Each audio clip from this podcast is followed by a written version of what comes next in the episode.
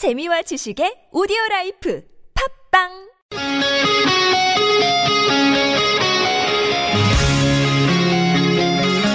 한 주의 중간에서 듣습니다. 수요일은 노래 한 곡, 임 기자의 선곡 노트.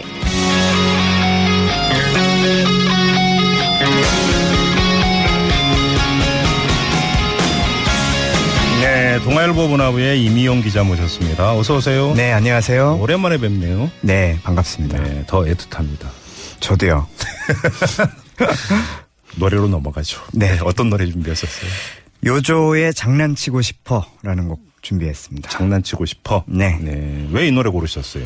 뭐 제가 장난치고 싶었던 건 아니고요. 네. 두 가지 특별한 앨범 발매 소식이 있어서 소개하려고 준비했습니다. 네, 네. 첫째는요, 국내 최초로 새 앨범을 영화로 발매한 요조라는 이제 싱어송라이터에 관한 소식인데요. 네. 요조 하면 이제 2007년에 데뷔해서 서울 홍대 앞에 이제 대표적인 여성 싱어송라이터 중에 그랬죠. 하나로 예, 자리 예, 잡았습니다. 예. 4년 만에 신작이 되는데 제목이 좀 길어요. 나는 아직도 당신이 궁금하여 자다가도 일어납니다.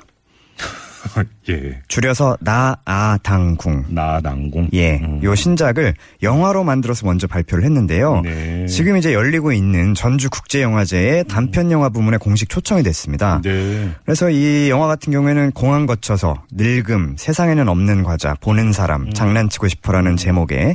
다섯 개의 신곡이 오롯이 영화 전반에 전곡이 흐르는 그런 작품이 되겠습니다. 아니 근데 앨범을 영화로 발매했다고 말씀하셨는데 네. 보통 그 노래 발표하면 뮤직비디오 함께 발표하잖아요. 그거 그렇죠. 뭐가 다른 거예요?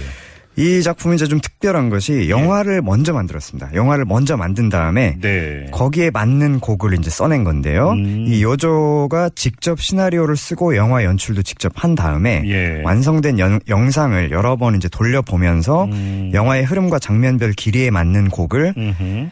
그 사후에 작사 작곡해서 입히는 방식으로 작업이 진행됐고 예. 음반을 먼저 발표하기 전에 영화로 가장 먼저 이 신곡을 공개를 하게 된 겁니다. 그럼 영화에 당연히 스토리도 있겠네요. 네, 있습니다. 어, 예. 스토리가 세 명의 젊은이가 제주도로 여행을 떠나게 되는데요. 네. 해변에 텐트를 치고 야영을 시작하는데 옆 텐트에 대가족이 좀 수상합니다.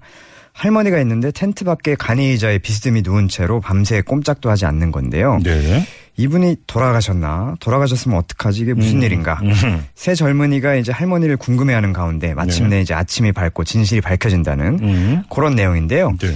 잔잔한 어쿠스틱 팝하고 이제 감각적인 영상의 블랙 코미디가 아주 묘한 결합을 이뤄내는 네. 흥미로운 작품입니다. 갑자기 지금 스토리 들으니까 갑자기 더 궁금해지는데. 궁금하시죠? 예. 근데 지금 이거 말고 또 하나 이제 포인트가 있다라고 뭔가 말씀하셨는데 그건 뭐예요? 또 다른 이제 특별한 앨범 소식이 있는데요. 네. 미국의 재즈 피아노 거장입니다. 프레드 허시라는 분, 62살이신데 예. 평단 일각에서는 이분을 굉장히 높이 평가하는데요. 그러니까 키스 제럿이나 브래드 멜다우 같은 피아니스트보다도 더 뛰어난 즉흥 연주 능력을 가진 진정한 대가다. 이런 음. 찬사를 받고 있는 네. 인물인데요. 음. 그래미상 후보에도 10번이나 올랐는데 한 네. 번도 수상을 못한 것이 좀 눈에 띄는 점입니다. 노. 그래서 가장 과소평가받는 재즈 거장이라고도 불리는데요. 상복이 없으셨군요. 네, 근데 이 배경이 좀 있습니다. 그러니까 음. 1986년에 이분이 에이즈 진단을 받게 되고요. 아. 1993년에는 재즈 연주자 중 최초로 커밍아웃을 했습니다. 어허. 그리고 큰 음반사가 아니라 주로 작은 음반사에서 활동을 해왔는데 음. 이런 일련의 배경들이 보수적인 그래미 어워드에서 아. 어, 불리하게 작용한 것이 아니냐 이런 평가도 음, 나오고 있습니다. 음. 근데 이제 준비한 소식은 이 프레드 프레드 허시라는 분이 최근에 앨범을 어, 녹음을 했는데 네. 뉴욕도 아니고 파리도 아니고 뉴올리언스도 아닌 서울 대학로에서 새 앨범을 녹음해서 화제입니다. 그래요? 해외의 대중음악가가 한국에서 녹음한 음반을 정식으로 세계에 내놓기로 한 거는 이번이 처음입니다. 우리 가수가 미국 건너가서 음반 만들었다는 얘기는 들어봤는데. 그런 건 많죠. 거꾸로잖아요. 거꾸로죠. 뭐, 어떻게 된 일이에요, 이게?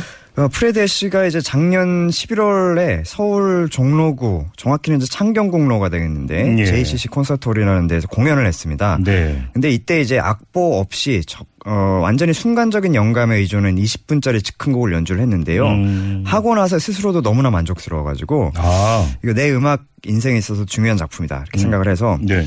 미국에 갔다가 지난달 초에 다시 서울로 돌아왔습니다. 그래서 음. 같은 장소에서 같은 피아노로 몇 곡을 더 녹음해서 앨범으로 내기로 했고요. 아, 속칭 이제 필 받은 곳에 와서 다시. 그렇죠. 어, 그 거군요. 똑같은 환경 피아노에서 음. 앨범을 완성하겠다. 음. 그래서 이게 이제 11번째 자신의 솔로 피아노 앨범이 됐고요. 예. 오픈북이라고 이제 앨범 제목을 붙이고 이 앨범을 9월 8일에 전 세계에 공개를 하기로, 했- 하기로 했습니다. 네. 여기에 이제 한국 공연 실황곡도 담길 예정이고요. 네네. 특히 이 앨범 이제 프레드 씨가 9월에 미국에서 자신의 첫 자서전을 출간을 하는데요. 이때 이제 뭐 커밍아웃한 재즈 연주자로서 여러 가지 고충 같은 것들을 처음 밝히게 됐는데 예. 이 책과 함께 에, 비슷한 시기에 나올 예정이어서 의미가 더 각별합니다. 예. 지난달에 이제 하- 한국에 왔을 때 저와 이제 만나서 인터뷰를 했는데 음. 이제껏 본인의 작품 중에서 가장 열려 있고 가장 자유로운 솔로 앨범이다. 예. 차분하게 다시 들어본 다음에 음악 인생 최고 수준이 안 되면 앨범을 안 낼 거다라고 했는데 앨범을 내는 걸 보니까는 상당히 예. 만족스러운 작품인 것. 같습니다. 그래도 이제 노래는 이 요조의 노래.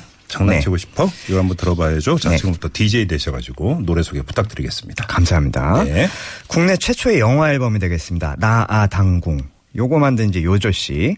한때는 외모와 귀여운 목소리로 주, 로 주목을 받아서 홍대 요정이라고 불렸는데 그것 때문에 자신의 음악 세계에 지나친 선입견이 개입됐다. 이, 이거에 대해서 스스로는 이제 상처도 많이 받았다고 해요. 그래서 4년 전에 이제 전작이죠. 나의 쓸모라는 앨범에서 내 노래에 과연 쓸모가 있을까? 이런 자문을 또 노래를 통해서 하기도 했는데요. 이번 작품 내고 제가 물어봤습니다. 이번 작품 어떠냐? 쓸모 있는 것 같다라고 얘기를 하더라고요. 음, 예. 한편으로 이제 프레드 허시 여전히 에이즈와 투병 중입니다. 음. 매일 33알의 알약을 먹고요. 인슐린을 투약하고 있다고요. 동성애자 에이즈 환자라는 편견과 맞서 싸우면서 매일 밤 공연 무대에 오를 때 이것이 마지막 공연일지 모른다는 생각으로 올라서 투혼을 불살르고 있고요. 어, 그래서 어떻게 보면 거장의 위치에 오른 것 같습니다. 누구나 세상에 태어난 이유는 다 있지 않을까요? 남은 거는 그거를 증명하는 것 뿐인 것 같습니다. 요조의 국내 최초 영화 앨범에 담긴 장난치고 싶어라는 곡. 이게 영화를 봐야 지금은 들을 수 있는 곡인데 그러게요. 특별히 허락을 득해서 미리 입- 입수해서 어, 우리 식구분들께 처음 들려드리게 됐습니다. 장난치고 싶어 들어보시죠.